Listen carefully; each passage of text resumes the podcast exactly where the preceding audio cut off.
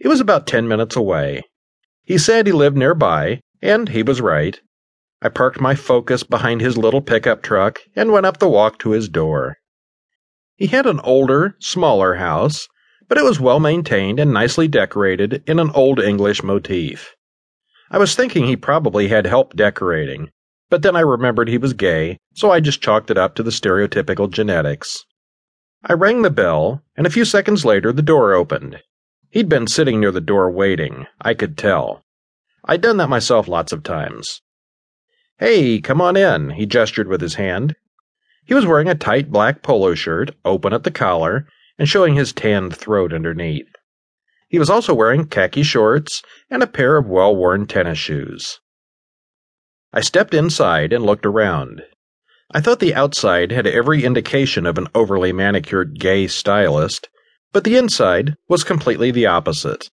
It may have been the most macho home I'd ever been in.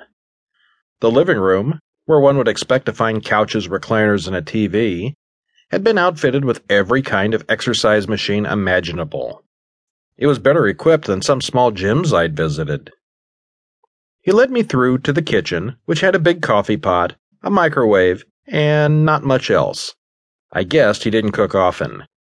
He showed me the bathroom, which wasn't dirty exactly, but it sure wasn't spotless.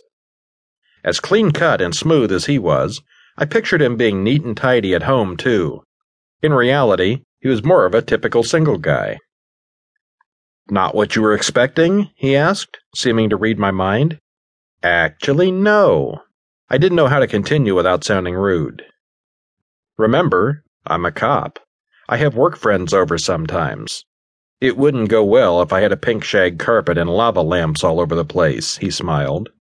I see. I didn't really. I'd been out since I was a teenager, and the whole idea of hiding what you are didn't appeal to me. Then again, I knew cops and gay men weren't always compatible. It hadn't hit me before that Owen must have a tough life hiding who he was. I was a little turned off when I saw the inside of the house, but after thinking a moment, I think I understood and really felt for him. Well, unless you want to work out, he indicated all the equipment in the living room. Let's go downstairs. I think you'll be more interested in what's down there. He opened a door that led to the stairs, and we went down. The basement looked typical as well. There was a pool table, a computer desk in the corner, a large boombox style CD player sitting atop a mini fridge, and a round table that looked like people played cards there.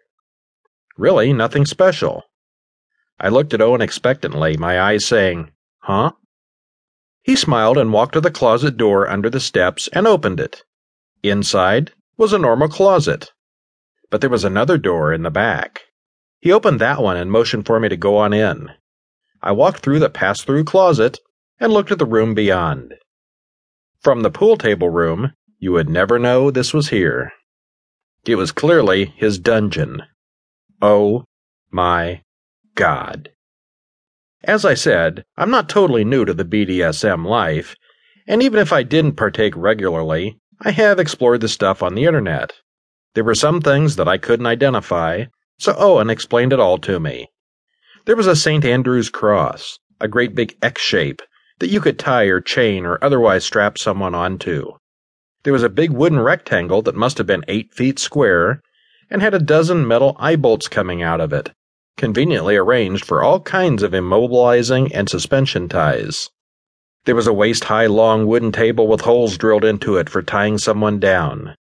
Up in the rafters, I saw an electric winch,